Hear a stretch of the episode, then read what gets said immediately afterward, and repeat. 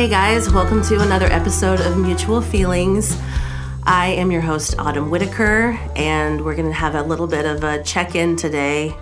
It has been a minute since I've put out a podcast. If you're listening um, in real time, and you know that it's been uh, a couple of months, and it's probably something that my my producer is going to cut and not let me say.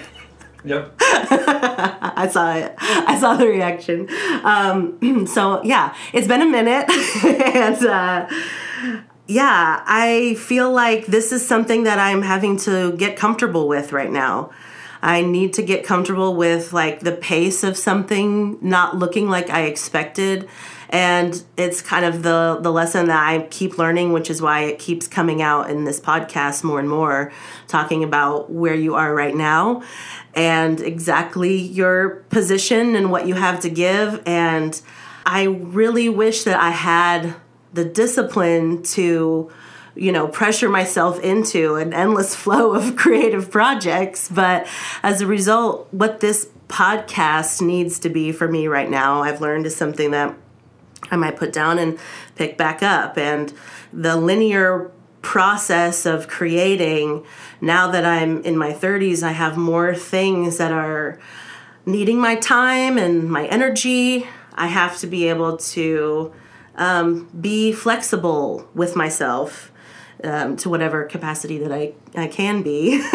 but I still, one of my goals for myself, though, personally, is to put more discipline into the creative projects that I have and uh, really make that investment in myself. So uh, that that's a, a, huge challenge, but that's one that, that I have for myself for this year at the beginning of this year while we're thinking about goals and everything. I have wrestled with my relationship with creativity for a very long time. And I'm kind of getting to this point where I'm able to accept my creative flow for what it is and not belittle it if, if, if it's not constantly flowing, pumping, making incredible things, still knowing that I am a creative person and I'm some someone that is able to bring projects into being, even when it's on a different, maybe on a different schedule um, than I might expect. So uh, one one thing that definitely comes to mind, an example that comes to my mind. Well, I'm gonna have to give a little bit of a backstory. Um, most people that listen to this podcast are people who know me pretty well, I think. Um, so if you know me, you know that music is a really big deal to me and has been my whole life. I have, you know, musical people on both sides of my family for generations up. And even though I've had my own projects and different things that I've been into related to music, I think that the most personal experience I had the years that I spent taking piano lessons. I started taking piano lessons when I was like seven years old. My parents were all about it. And I remember going to the music store and getting these shiny lesson books, so crisp and beautiful. And we had a piano in our living room that I would kind of mess around with, and I was so excited that I was going to get to learn actually how to play. And I sat down to play the piano, and I mean, I imagine it's like the minute my finger hit the key, it was like all of the excitement of learning how to play the piano just disappeared because all of a sudden I felt like it was something that I just didn't do naturally. My little like seven year old perfectionist already, my poor parents just like, you gotta stay with it, you gotta stay with it. Like, and you know, growing up, I had a lot of phases, a lot of things that I was into, and I was allowed to quit a lot of things. I was able to quit you know, horseback riding or soccer or anything else that I thought I wanted to do and then I decided I didn't want to do. But piano lessons, I was not allowed to quit. And I had to stay and I had to learn piano for years. My mom would tell me, You're going to thank me when you get older. You're going to want this skill when you get older. Trust me. But my perfectionism, even as a kid, I was at the piano and I would just be so mad at myself that I wasn't able to do it like perfectly from the beginning. And that feeling, it it faded, but it never kind of went away because I always felt like, you know, I was like learning how to do something in front of people with, on this big loud instrument and people were hearing me mess up and just kind of this like anxiety of not being great at something the first time. But there did come a time when i realized that i wanted to start writing music i wanted to start participating in this thing it wasn't quite as important for me to push against it because my parents wanted me to do it because i was actually finding something good, something for me in that. And my brother, he would play guitar and I would play piano, and sometimes we'd sit around and we'd try to like write songs together when we were in like junior high. I think is when this kind of started.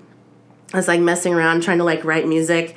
And I remember sitting like at the piano, maybe getting like a little melody or something, and then like the not having any words to say, feeling like I didn't have the words, like I didn't have any words. And sitting at the piano just trying, you know, or Luke would be playing chord after chord, trying to get me to start. and I have this memory that's like me like singing with him, being like, when the words just don't come. or like something like that. So put some melody into like when you don't know what to say, because it's like the only thing I, of course, you know, being a young romantic songwriter, of course, the only thing that you really can write or sing about is whatever emotion you're feeling the most intensely in that moment. And when you're having like writer's block, trying to figure out how to get this song off the ground, and then you're like writing about what to say. Okay, I thought of that memory as a like sitting down after not putting out a podcast episode for a minute and just being like, well, do you maybe you just start by being like, it's been a minute because I feel like sometimes you just gotta deal with the thing that's right in front of you before you can kind of get past it. Like, say, okay, well, the words have been hard to come by. I feel like um, a lot of people that I've been talking to and checking in with lately have been sensing that it's been hard to find the words right now, whether it's an energy thing, whether it's like somehow exhausting to try to verbalize, or just this sort of fatigue of having to use words to compensate for other interactions.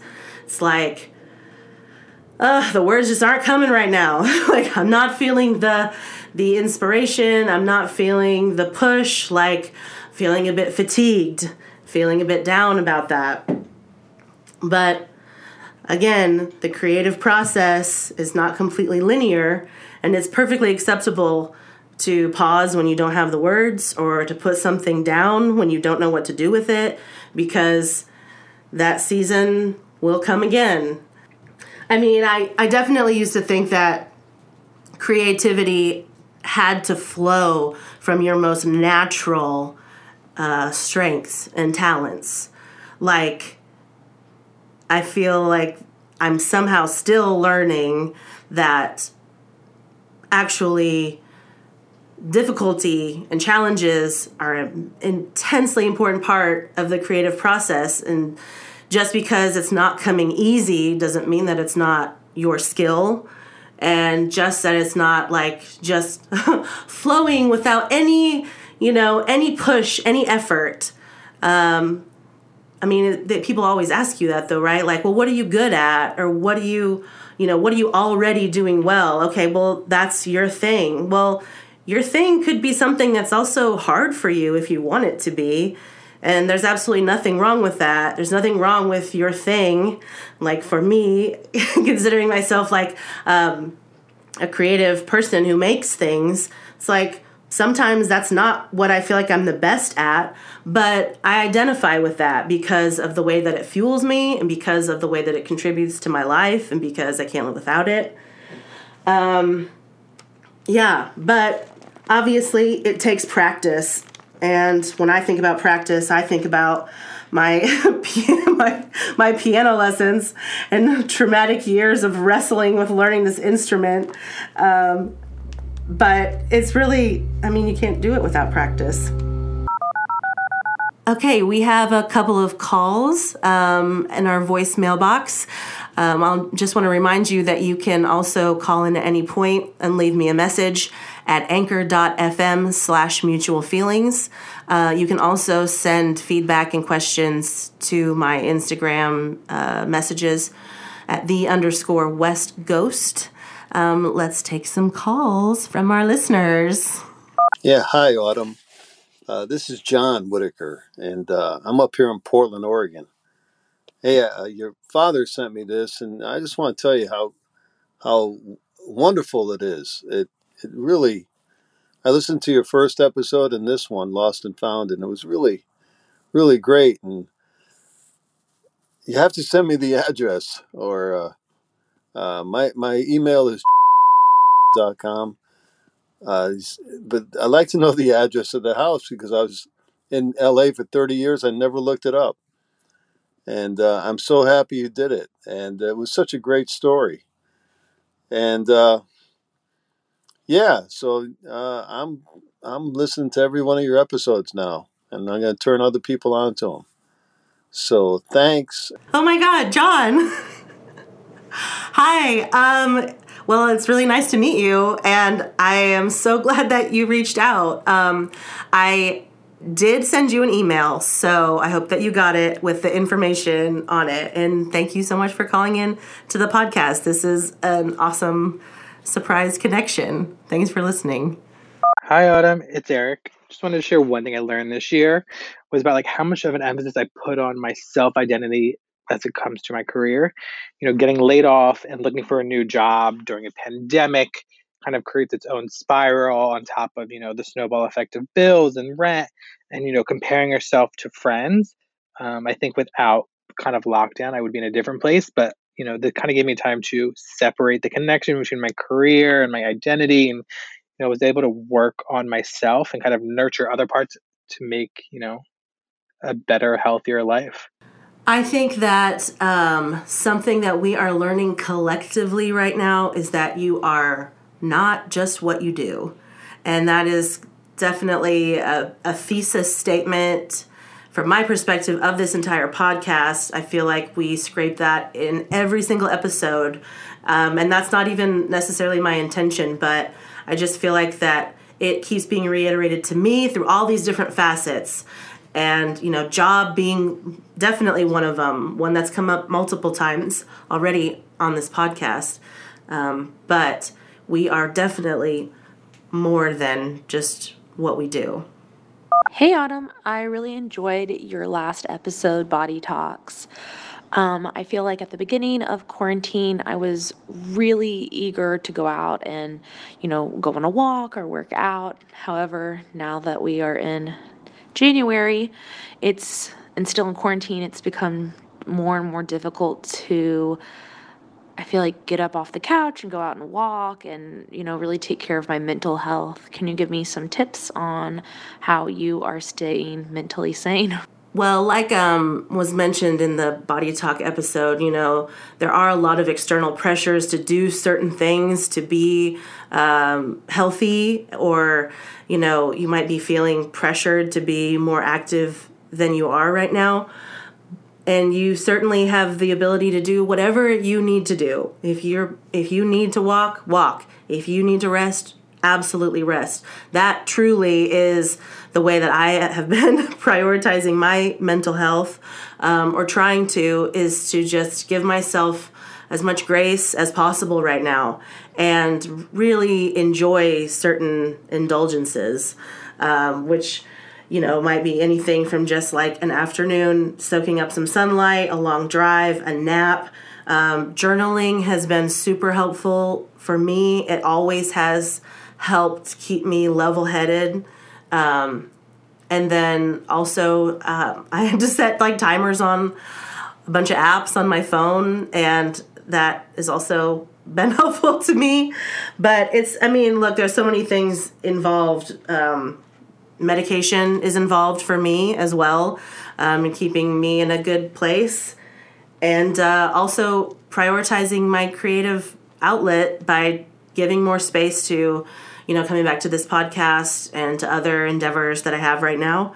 Because I know that when, for me, if I don't have my creative outlet, I don't feel well. I don't feel right. It starts to like grate at me. Um, so, whatever outlet that you know that you have, then you need to just give yourself the ability to prioritize it as much as you can. And um, yeah, for me, coming back to this podcast and recording this podcast has been great for my mental health because this is something that I know that um, it makes me feel better to do. It's something that I really enjoy doing, and that's why is head cold and all while I had to why I had to jump back in and record today, even though I didn't have to record today, but I, I had to record today. It's just how it's just how it was for me. That was the deadline that I gave myself, and here I am, and I'm doing what I feel like I need to do, and um, hang in there, girl. Hey Autumn, I'm calling in because I have I have been contemplating something that I didn't know was strange until I started mentioning it to a lot of my friends. So, backstory I got married whenever I was 20 and I was very Christian, very evangelical, and I'd only had sex once in a just the tip sort of way and then panicked in high school and then saved myself again as a born again virgin until my husband when I was 20. So, really, only like three years of no sex. So, because I didn't have a lot of context for sex and how sex should be, I obviously didn't know I was queer, which big mistake. Um, but I also didn't know what, m- what multiple men orgasming sounded like. So after my recent divorce, I shared with a couple of my friends that when my husband, my ex-husband, would orgasm, he would scream to the top of his lungs to the point where it was actually like I would laugh I've asked all of my girlfriends about this. I've asked a couple men about this. I've asked everyone I know about this. And everyone seems to be very shocked and surprised and has never personally experienced this themselves. So I'm just wondering are there any other screamers out there? Um, this is such a wild card call, but I'm gonna go with it. Um, what I, I mean, look, I'm, I don't, I'm no authority on this, but I will say one thing I do know is that there's, look, there is something for everybody, and for everybody there is something. Like, I absolutely believe that there are screamers out there. Now, when you say scream at the top of your lungs, like the top of your lungs, because like when you think about scream, like like there's a way in which I could answer this question and say like, well, yeah, maybe I may have like maybe kind of experienced something similar to this, but I feel like we would need to like sit down and like compare like the level of scream that we're talking about. Like if we're talking like the horror film like up in the falsetto scream, then girl, all I can tell you is like I do I have not experienced that. But like I just feel like so little I don't know. I don't feel shocked by that that that would be a thing. I don't feel shocked. Um, man, every time though, like every time. I have some follow up questions for you, Madison. Um, I, would, I would like to to hear. I'd like to hear more on this. Um, yeah, man, everybody's got a thing. Thank you so much again to everybody that called, and again, please, please uh, leave a message for me. I'll just say please once. I, saying please twice was a little sounded a little desperate. please, please, um, and please leave a voicemail at anchor.fm slash mutual feelings um, or you can leave me a message um, through instagram also so thanks again for listening to this episode of mutual feelings until next time